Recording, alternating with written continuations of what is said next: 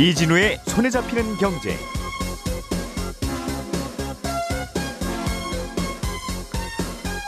안녕하십니까, 이진우입니다.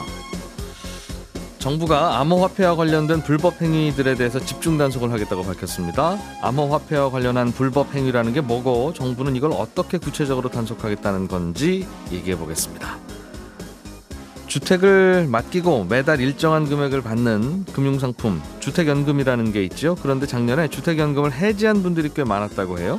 어떤 이유로 해지를 하고 있는 것인지, 혹시 해지할 때 주의할 점은 없는지, 이 주택연금에 대한 궁금증들도 함께 풀어보겠습니다. 한국시티은행이 개인을 대상으로 하는 영업은 더 이상 하지 않겠다고 발표했습니다. 시티은행이 개인 대상 영업을 접는 이유, 그리고 외국계 은행들 우리나라에 들어오면 대체로 장사를 못하는 편인데 혹시 근본적인 어떤 이유가 있는 건지까지 한번 살펴보겠습니다. 사월 이십일 화요일 손에 잡히는 경제, 광고 잠깐 듣고 돌아오겠습니다.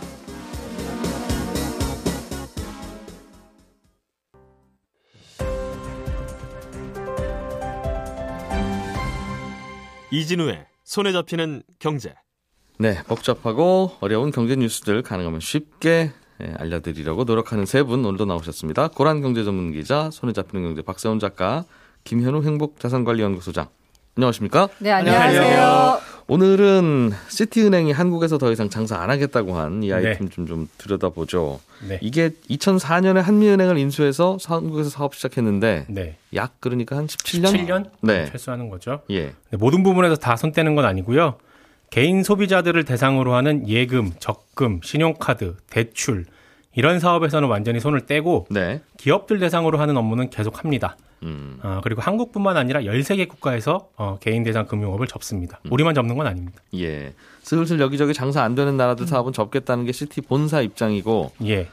우리나라도 그냥 본사에서 그렇게 결정해서 따르는 네. 음, 관련해서 거죠? 어제 시티은행 관계자랑 예. 통화를 해봤는데 왜 갑자기 철수하는지가 궁금해서 한국의 실적이나 역량의 문제가 아니라 시티그룹 차원에서 장기적으로 수익 낼 사업에 투자하려는 거다라는 게 시티은행의 공식적인 답변입니다. 적자는 아니지만. 네. 근데 음. 답변은 이런데 제가 또 취재를 좀 해보니까 한국에서는 더 이상 개인들 대상으로는 답이 안 나올 것 같다.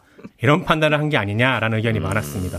실제로 시티은행의 개인 대상 영업 단기 순이익을 보면 이천십팔년에 대략 이백칠십억이었거든요. 칠백이십억. 칠백이십억, 칠백이십억. 예. 이천십구년에 삼백육십오억. 반토막. 예. 작년에 다시 백사십팔억. 거기서 또 반토막. 반토막. 매년 절반씩 줄어든 겁니다. 반감기네요. 음. 네. 그래서 음. 이게 그런데 그 신문 보도를 보면 외국계 은행들이 한국에서 장사 못하는 건 당국의 규제가 많아서 그렇다. 예. 뭐 그런 지적도 있어요. 그렇습니다. 뭐 그것 때문이기도 할 텐데 네. 어떤 이유랍니까? 그게 사실은 뭐 속사정은 뭐예요? 어, 저도 이제 궁금해서 어제 은행 다니는 분들한테 물어봤는데 예. 공통적인 답변은 이렇습니다. 일단 조달 비용에서 예. 국내 은행과 외국 은행이 차이가 납니다. 돈의 조달 비용이라면 은행이라는 게 돈 조달을 예금 받아서 하잖아요. 그렇죠. 아니면 은행채 발행한 건가요? 그렇습니다. 요 비용에서 국내 은행이 좀 싸다. 어, 조달 비용이. 그러다 보니 어, 예대 마진에서 국내 은행이 외국 은행보다 경쟁력이 있었다라는 아. 게 있고. 월급 통장 같은 거를 다 웬만하면 우리 시중은행에서 만들면서 네. 거기에 뭐 몇백만 원씩 넣어놓더라도 이자를 주는지 안 주는지 생각도 안 하는데 그렇습니다. 굳이 외국계 은행에 가서 그걸 터, 터서 예금을 하진 않는다. 그럴 거라면 이자를 많이 달라고 하든가. 그렇죠. 음, 그래서 두 번째 예. 어, 이천십사년에 철수한 에이치에스비씨 같은 경우도 철수 시점에 전국에 한 지점이 열 개 조금 넘었거든요. 시티은행도 작년 기준으로 한 사십 개 안팎입니다. 네. 지점이 적다 보니까 아무래도 지점이 많은 국내 은행보다 영업력에서 밀립니다. 음. 끝으로 국내 은행들은 중소기업 대출을 활발하게 잘 하는데 네. 중소기업이 실사 나가서 어, 리스크가 있는지 없는지 리스크가 좀 낮다 그러면 대출을 해주는데 딱 보면 알죠. 이제 그렇죠. 한국에 오래서 오래 받들다 본 은행원들은 네. 네. 네. 외국 은행들은 이 부분에서 약하다 보니 중소기업 대출을 안 하고 있거든요. 음. 그런 부분에서도 국내 은행보다 경쟁력에서 밀린다는 겁니다. 그래서 개인들 대상으로 이런저런 서비스를 하고 수수료를 좀 받아야 되는데 네. 수수료 많이 받는 거 우리 끔찍히 싫어하죠. 그렇죠. 아, 이게 그러다, 그러다 보니 음, 개인들 입장에서는 점차 점차 안 좋아지는 거죠. 이제 소비자들은 선택권이 사라지는 거고 사실은 시티은행이 뭘로 유명하냐면 개인들 사이에선 예. 신용대출 한도 많이 주는 은행. 음. 네, 이런 은행이 다 사라지고 다 비슷비슷한 은행만 남으면 네. 결국 뭐 경쟁이 사라지는 거고 소비자 입장에서 그렇게 썩 결과적으로는 좋을 게 없지 않나. 음. 음. 그렇죠. 그러니까 뭔가 좀 장사 안 되는 식당이라도 어디 있어야 네. 또 그쪽이 또 장사도 하려고 무슨 파격 세일도 하고 할 텐데. 그렇죠. 문 닫고 가면 소비자한테는 안 좋은. 음. 그렇습니다. 아예 철수하는 거예요? 어, 알아보니까 크게 세 가지 시나리오가 거론됩니다. 예. 일단 기존 금융은행이 시티은행을 통째로 인수하는 방안이 있고요. 일본 시티은행이 이천십사 년에 철수할 때, 일본에서 철수할 때 예. 어, 통째로 매각이 됐던 사례가 있습니다. 예를 들면 네이버가 인수해서 네이버 은행 이렇게 되는 것도 이론적으로는 가능하다? 가능합니다. 예. 그게 아니면 자산운용 부분, 신용카드 부분을 쪼개서 매각을 음. 하는 거죠. 어제 이걸 취재한 기자랑 통화를 해보니까 어, 일부 지방금융그룹이나 저축은행 몇 곳이 어, 부분 매각에 관심을 야, 갖고 있다고 합니다. 꼼꼼합니다. 취재한 기자와 또 통화를 해서 또 취재를 했어요? 네. 그쪽하고 직접 연락은 안 돼서 요거 취재한 기자가 있길래 물어봤고요. 알겠습니다. 만약에 이마저도 안 되면, 음. 그러니까 매각이 안 되면 앞서 말씀드린 에이치에스비씨처럼 몇 년에 걸쳐서 단계적으로 업무를 폐지를 합니다. 음. 이게 아직 결정된 건 없고요. 이십칠 일에 이사회 연다고 하니까 지켜봐야 될 것 같습니다. 예금하신 분들은 뭐 만기 지나면 그냥 가서 찾으러 오면 되, 되는 거고 네. 그거야 뭐 다른 은행에 넣으면 아무 문제 없는데 그렇습니다. 대출 받은 분들은 갑자기 갚으라고 연락이 오나 아니면 네. 만기 되면 무조건 갚아야 되나 아니면 연장도 되나 궁금하실 네. 텐데요. 예, 다른 금융기관이 만약에 인수를 하면 예. 인수받은 쪽에서 업무 계속 할 거니까 뭐 예금, 되고. 적금, 대출 이런 거는 큰 문제 없을 거고요. 예. 만약에 폐지를 하게 되면 당국에서 심사를 합니다. 은행은 그냥 내 마음대로 열었다 마음대로 닫는 게 아니기 때문에 음. 어, 심사를 할 때 예금자와 채권자 보호에 지장을 주는지 안 주는지 심사를 하고요. 내국인 직원에 대한 계획이 적정한지 심사를 하는데 이것도 어제 금융위원회 담당 사무관하고 통화를 해보니까 아직 시티은행으로부터 폐지나 매각에 대한 구체적인 계획을 못 받았다고 합니다. 일단 철수까지만 알려져 있다. 그렇습니다. 구체적인 계획이 나와 봐야 소비자 보호를 어떻게 할 건지 이걸 들여다볼 수 있을 텐데 라는 얘기를 했고요. 은행권에서는 그래서 과거 에이치에스비씨 철수 때처럼 이번에도 그렇게 되지 않겠냐고 예상을 합니다. 즉 예금 적금의 경우는 만기가 차면 약관에 제시된 대로 보유금 그대로 줄 수 있을 거고 예. 대출 상품의 경우도 만기 연장은 되지만 추가 대출이나 대출 금액 증액은 안 되는 걸로 음, 할 것 같습니다. 만기까지 일단 간다. 그렇습니다. 만기 삼십 년 뭐 이런 것도 있을 텐데 좀 철수 못할 텐데 그러면 예전에 에이치에스비씨가 우리나라에서 철수할 때 예. 지점을 다 폐쇄하고 딱 하나 남겨뒀거든요. 아 거기서 이제 남는 대출 그렇습니다. 거기서 섬유금융 서비스는 계속 하고 있으니까 그렇습니다. 마찬가지로 시티은행도 지점 한 곳 혹은 두 곳 정도 남기는 방안이 가능할 것 같습니다. 네. 정부가 암호화폐 불법 행위 단속한다는 뉴스가 있었습니다. 그런데 구체적으로 뭐를 어떻게 단속한다는 건지가 궁금한데 뭐 어떤 뉴스를 봐도 안 나와 있어요? 네, 사실 이게 가상화폐, 암호화폐 거래량이 너무 많아지다 보니까 정부 입장에서는 사실 이른바 이제 뭐라도 해야 될 것 같으니까 음. 지난 금요일에 국무조정실장 주재로 회의를 열었습니다. 예. 관계부처 차관회의인데요. 왜 관계부처로 다 모이냐라고 하면 사실 이거 주관하는 부처가 딱히 없습니다. 어딘지가 정확히 없거든요.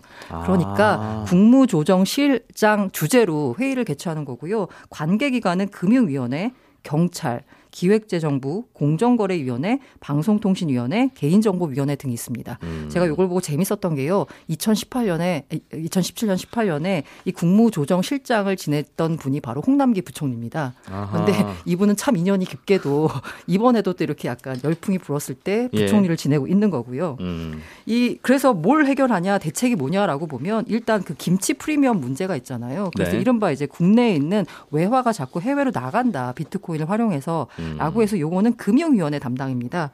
그런데 지금 금융위원회가 뭐 제도를 가지고 딱히 할 수 있는 건 없고요. 그냥 네. 금융위원회 입장에서는 금융회사들한테 잘해라. 모니터링 잘해라, 잘해라 라고 하는 것밖에 없어요. 사실. 그러니까 외국에서 우리나라로 비트코인을 들여와서 팔면 좀 비싸게 팔 수 있으니까. 네, 맞습니다. 그게 김치 프리미엄이죠. 음. 그리고 가상자산 불법행위, 유사수신 및 다단계 해킹. 이거는 경찰 몫이잖아요. 이거는 이제. 음. 저 잘 모르는 어리숙한 분들 네, 대상으로 맞습니다. 이런 게 코인입니다 하면서 코인 하나에 오백 원에 사세요 뭐 이런 음. 식으로 사실 비트코인 가격이 오르니까 이런 다단계들이 다시 성행하고 있거든요. 그러니까 이거 음. 단속 잘해라라는 거고요. 공정거래위원회 같은 경우에는 거래소 이용약관 조사에서 불공정 약관이 없는지, 방송통신위원회는 뭔가 온라인상에 불법 정보가 유통되는 게 없는지, 개인정보보호위원회는 거래소에서 뭔가 정보 유출 없는지 보라는 건데요. 사실 이게 원래 다 했어야 되는 거예요. 하라는 거 잘하는 거네. 네, 하고 있는 거 그냥 잘하라는 거. 겁니다. 사실 그래서 시장이 잘하고 있지? 네네. 그리고 또 나온 얘기가 이제 특근법이 구월 이십사일까지 시행이 유예됐는데 이것도 이제 잘 되고 있는지 점검을 했고 내년부터 과세하잖아요. 이것도 시스템이 잘 갖춰져 있는지 점검하라는 건데 사실 뭔가 이게 사실 이 이름이 그래요. 네, 범정부 차원의 특별 단속 기간이라고 유월까지 선포를 했는데 음. 이게 단속하는 게 단속한다라고 해서 가상 자산을 단속하는 게 아니라 네 맞습니다. 이 주변에서 벌어지는 일들인 거니까 음. 마치 주가 조작해서 번 돈으로 혹시 대마초 사거나 그러면 대마초 단속은 합니다. 그 얘기 같아요. 그러니까 주가 조작 얘기는 그건 난 모르겠고. 그렇죠. 그런 얘기는 빠져있네요. 어. 그래서 불법 행위를 특별 단속하겠다라는 게 분명 정부의 의지예요. 예. 그런데 선언적 효과에 그칠 거다라는 겁니다. 지금 거래량이 많은 게요. 유사수신이 많아서나 다단계가 많아서 아니잖아요. 그냥 투자자들 사이에서 지금 열풍이 일고 있는 건데 이거를 지금 법이 없습니다.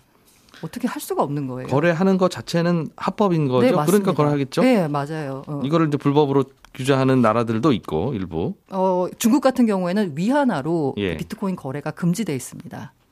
그러면 뭘로 해요? 네, 달러로 바꿔서 하거나 아니면 그 유에스디티라는 일종의 또 다른 스테이블 아, 코인이거든요. 암호화폐 거래하려면 네. 환전해 와야 된다. 네, 맞습니다. 좀 불편하게 만들어서 거래를 좀 덜하게 하려는 네. 모양이죠. 그래서 중국 당국의 입장은요. 예. 중국 인민들이 이런 사기 투자에 노출되지 않도록 하는 게 목적이라서 그렇게 하는데 이건 사실 중국 같은 나라니까 할 수 있는 거고 예. 우리나라처럼 사유재산이 인정되는 곳에서는 이렇게 하는 건 쉽지가 않거든요. 굳이 단속을 하려고 해도 이젠 음. 타이밍 좀 놓친 것 같긴 해요. 이미 많은 분들이 이렇게 특히 이제 젊은이들이 음. 하는데 왜 우리가 뭐만 하면 자꾸 뭐라고 하냐 이런 식으로 이제 여론이 음. 형성되면 선거도 얼마 안 남았는데 뭐 단속할 수 있겠어요? 그래서 단속이라는 말을 했지만 사실상 네. 지금 할 수 있는 건 정부가 금융회사들한테 잘해라라고 하는 것밖에 없거든요. 그러니까 은행 입장에서는 뭘 잘하는 말이냐 이제 그런 얘기도 하겠죠. 왜 자꾸 우리한테 책임이 자꾸 우리한테 오느냐라고 약간 불만을 표하고 음. 있습니다.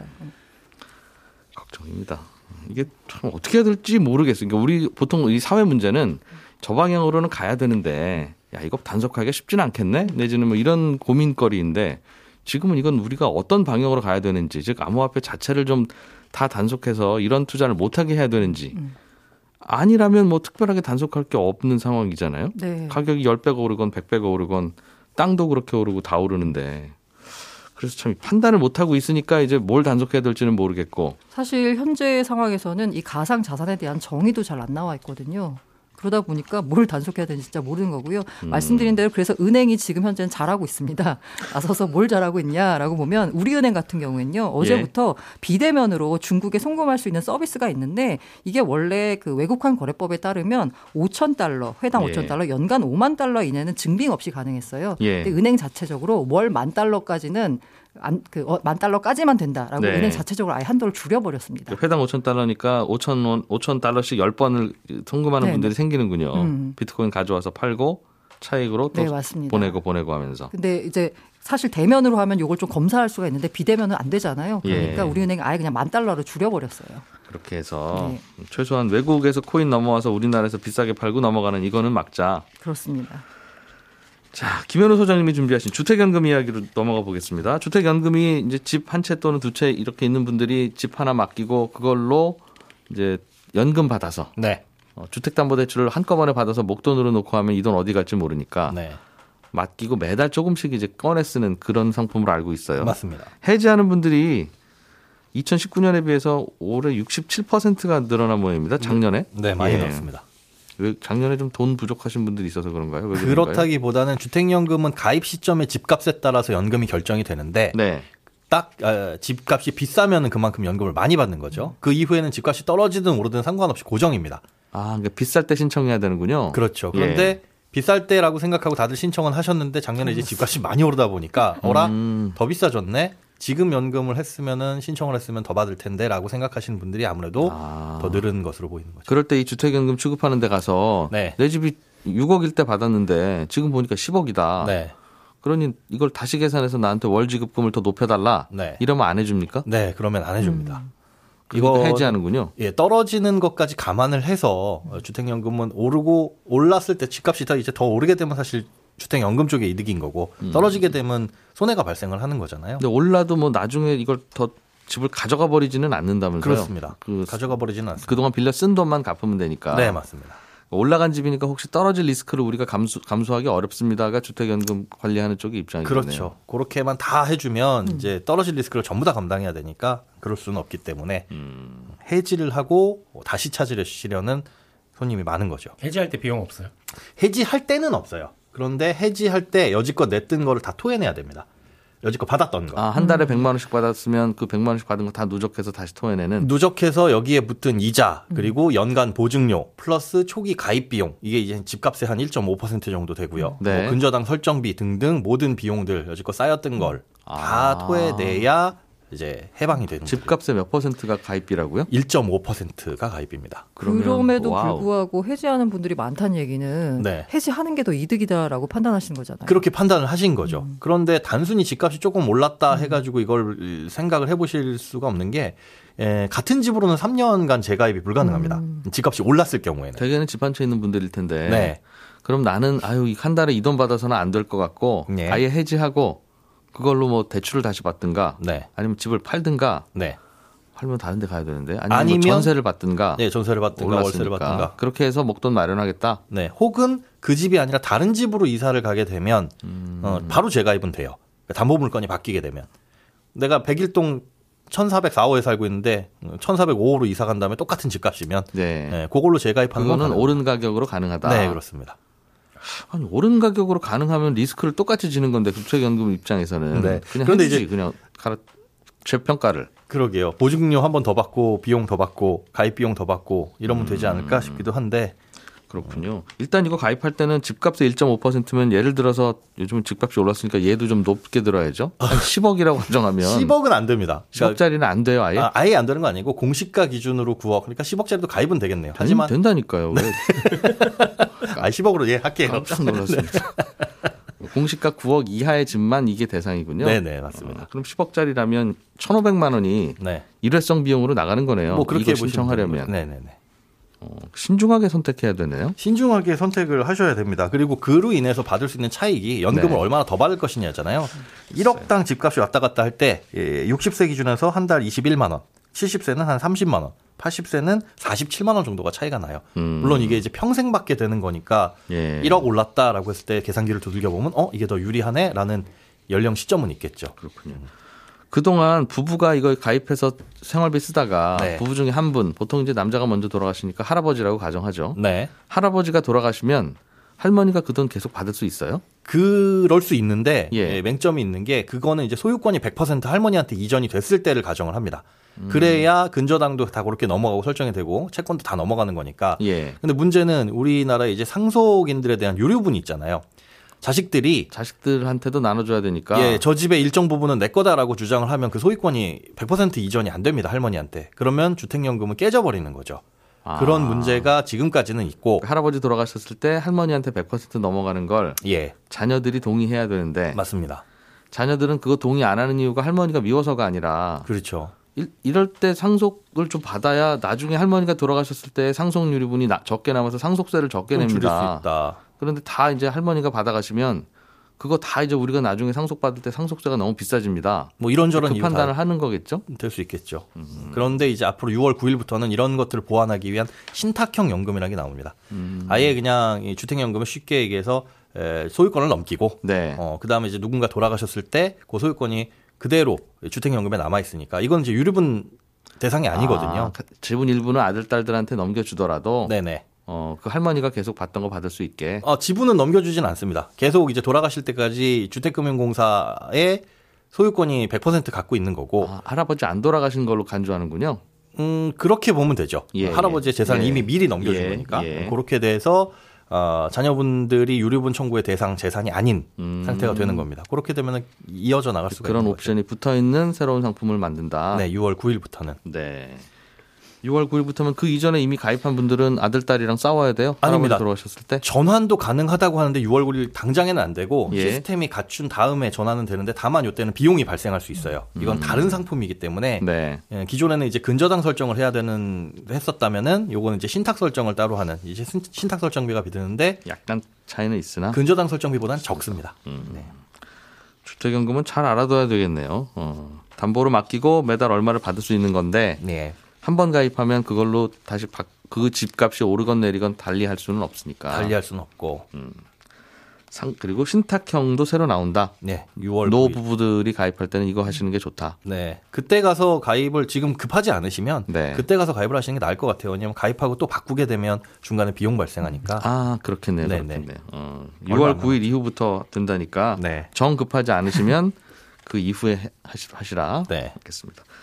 시간이 짧게 남긴 했는데 요즘 강남 삼 구에서 아파트 증여가 늘었다는 소식도 있습니다. 네, 이거는 네. 삼월 강남구 아파트 거래를 봤더니 천백여 건인데 이 중에서 증여가 칠십 퍼센트예요. 예. 정말 많죠. 음. 이게 이천십삼 년 일월 이후 조사를 부동산원이 시작을 했는데 그 이후 최, 두 번째로 많은 거고요. 예. 어쨌든 지난달 서울 전체 증여가 늘긴 했습니다. 전달보다 이점이 배 늘었는데 강남 음. 같은 경우에는 육점삼 배가 늘었거든요. 이유는 뭐 이게 주택 공시 가격이 확정되는 아마 이달 말쯤인 걸로 알고 있는데 그것도 있고요. 예. 다주택자의 경우 유월부터 예. 사실 세금이 좀 비싸지거든요. 오월 말까지 팔아야 되는데 네, 맞습니다. 기왕 팔 거면 이달 말까지 파는 게 취득세를 아낄 수 있다고. 그래서 하거든요. 이제 증여를 마치는 거죠. 예. 음.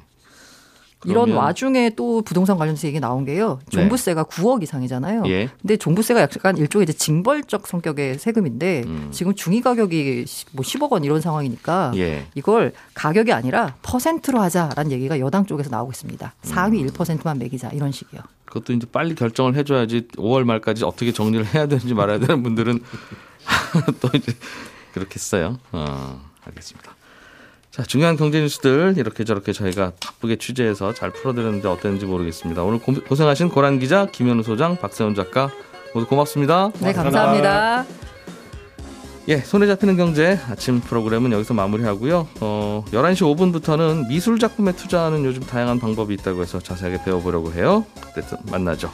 이진우였습니다. 고맙습니다.